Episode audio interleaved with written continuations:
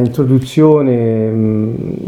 eh, ci dà modo mh, di conoscere l'autore e di sapere il tipo di persona che c'è dietro la musica che poi ascolteremo. Io ho letto i testi che lui ha, ha preso in gran parte, quasi per la totalità, ripresi dal Vangelo. Eh, ci sono dei pochi passi che lui ha scritto esprimendo evidentemente delle sue eh, emozioni, delle sue sensazioni. Eh, nel presentare la passione scritta nel Vangelo secondo Giovanni, non si può non andare come prima cosa a, a fare un, un, paragone,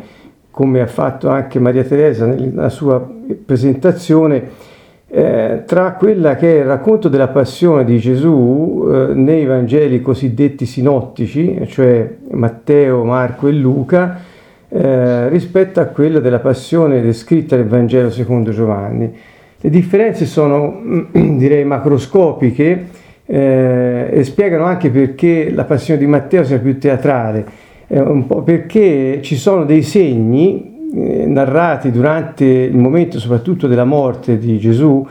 che eh, nel Vangelo di Giovanni non sono così descritti. Eh, per esempio, nel, nel, nel, negli altri Vangeli, soprattutto in quello di Matteo, si ritrova che il tema delle tenebre a mezzogiorno, ehm, il tema del velo rotto, il velo del Tempio che divideva il luogo santissimo dal luogo santo, ehm, che separava in sostanza i sacerdoti che officiavano il luogo santo dal luogo dove sare- era la presenza di Dio, c'era questo grande velo, questa grande cortina che si ruppe nel momento in cui Gesù morì. Un grande terremoto, addirittura le rocce si schiantarono e si aprirono le tombe e i corpi dei santi eh, furono portati in vita. Non uscirono dalle tombe, dal racconto si sa, mm, se non dopo la risurrezione di Gesù stesso. Ecco, tutti questi segni che accompagnano, quindi eventi naturali che avvengono in Matteo eh, soprattutto, in Giovanni sono completamente assenti, mentre in Giovanni troviamo degli aspetti ehm, che riguardano più il tema generale del Vangelo di Giovanni, e cioè mh, per esempio eh, l'episodio del sangue e dell'acqua che escono dal costato di Gesù trafitto dalla lancia del centurione ehm, si ritrova soltanto in Giovanni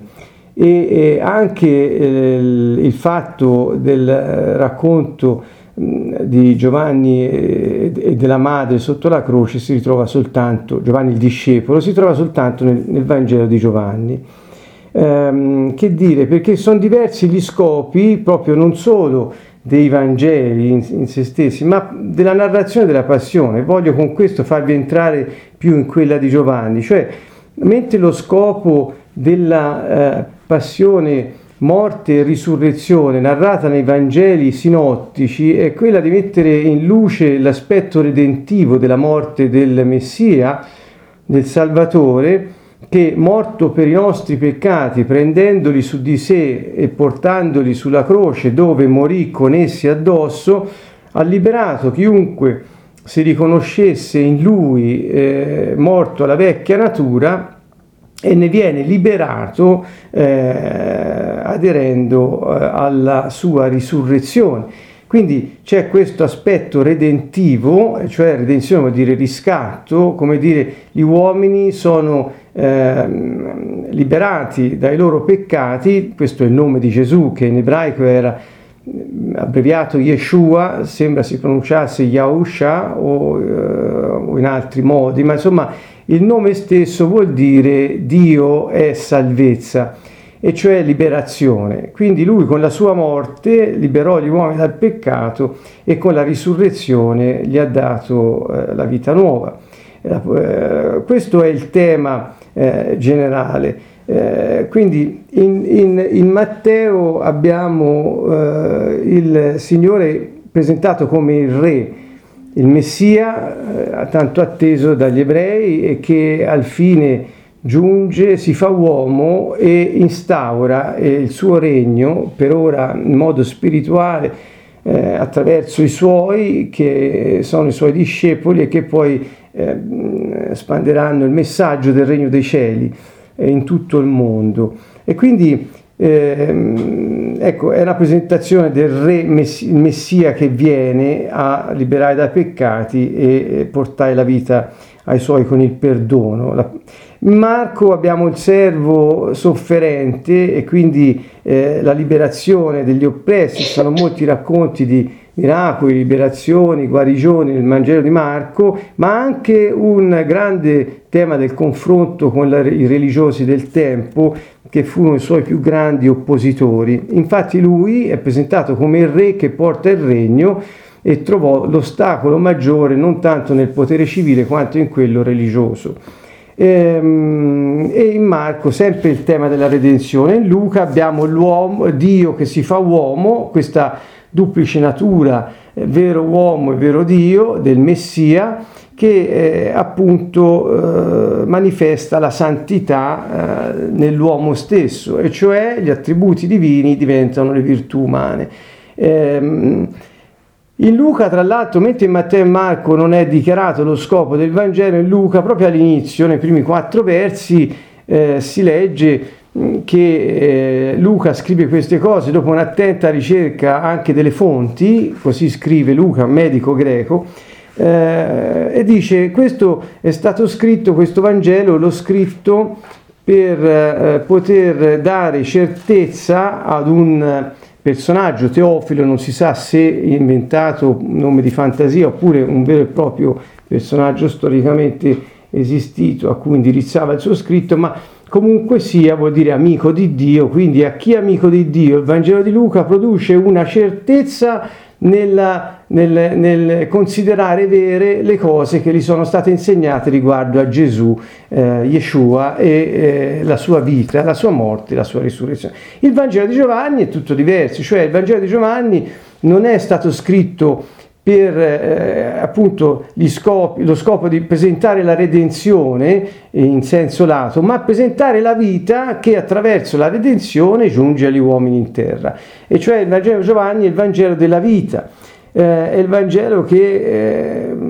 eh, capirete, sto facendo un'estrema sintesi, ma ci aiuta ad inquadrare, cioè l'impartizione della vita divina agli uomini che aderiscono alla, um, con la fede, intesa in senso di fiducia, eh, a, um, a, Gesù stesso, il Messia. Eh, Gesù è l'espressione, l'uomo espressione, che è Dio, che si è fatto uomo, ma che è espressione della vita di Dio sulla terra, in mezzo, in mezzo ai suoi. E lo scopo è quello di rilasciare se stesso qui a noi come vita. Eh, quindi negli altri Vangeli è narrato il processo redentivo per cui siamo in grado poi, come dice il Vangelo Giovanni, di ricevere questa vita in noi e di ehm, essere noi la dimora dello Spirito Santo ehm, e lui dimorare e riposare di nuovo in noi. È grande mistero. Difatti se leggiamo in, nel capitolo 20 del Vangelo di Giovanni,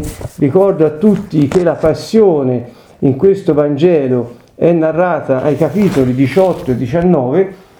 alla fine del capitolo 20 è scritto che Gesù fece in presenza dei suoi discepoli molti altri segni miracolosi che non sono stati scritti in questo libro, ma questi sono stati scritti affinché crediate, cioè abbiate fiducia che Gesù, cioè Yeshua, cioè Dio che è salvezza, è il Messia, cioè il Re, il figlio di Dio, cioè Dio, eh, e affinché credendo, cioè avendo questa fiducia, abbiate vita nel suo nome. Ecco, questo è lo scopo dichiarato del Vangelo scritto da Giovanni. Eh, Gesù è, eh, sempre secondo lo scopo che abbiamo detto in Vangelo Giovanni, presentato come l'espressione di Dio che era venuto come vita per soddisfare tutti i bisogni degli uomini e doveva eh, morire, risorgere e cambiare forma vuol dire eh, il suo corpo è trasformato nel primo uomo della nuova creazione, quindi risorge ma non come altri, Lazzaro per esempio, che unicamente è trattato nel Vangelo secondo Giovanni, ma è una, risur- è una risurrezione diversa, cioè Gesù eh, esce dalla tomba come uomo nuovo, il secondo Adamo, colui che è il primo della nuova creazione eh, con un corpo glorificato, cioè spirituale, potente, immortale, incorruttibile. Ebbene, lui eh, doveva fare questo per diventare lo spirito datore di vita, così che potesse venire in noi, essere uno con noi, portare, portare noi in Dio e Dio in noi